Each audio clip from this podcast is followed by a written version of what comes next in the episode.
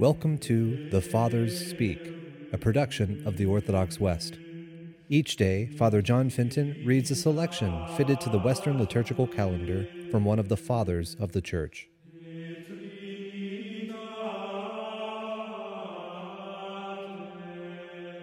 From a sermon by our Father among the Saints, Cyril of Alexandria. I am dying for all men, says the Lord. I am dying to give them life through myself and to redeem the whole human race through my humanity. In my death, death itself will die, and man's fallen nature will rise again with me. I wanted to be like my brothers in every respect, so I became a man like you, a descendant of Abraham. Understanding this well, St. Paul says, As the children of a family share the same flesh and blood, he too shared our human nature, so that by his death he could destroy the power of the devil, the prince of death. Death itself and the prince of death could be destroyed only by Christ, who is above all, giving himself up as a ransom for all. And so, speaking as a spotless victim, offering himself for us to God the Father, Christ says in one of the Psalms, You desired no sacrifices or offerings, but you have prepared a body for me.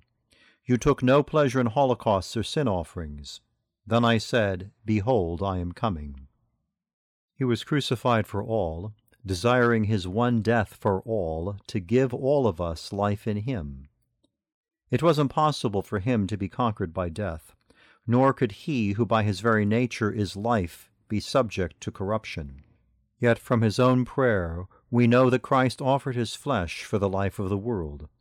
Holy Father, he prayed, protect them. And from his words, For their sake I consecrate myself. By saying that he consecrates himself, he means that he offers himself to God as a spotless and sweet smelling sacrifice. According to the law, anything offered upon the altar was consecrated and considered holy.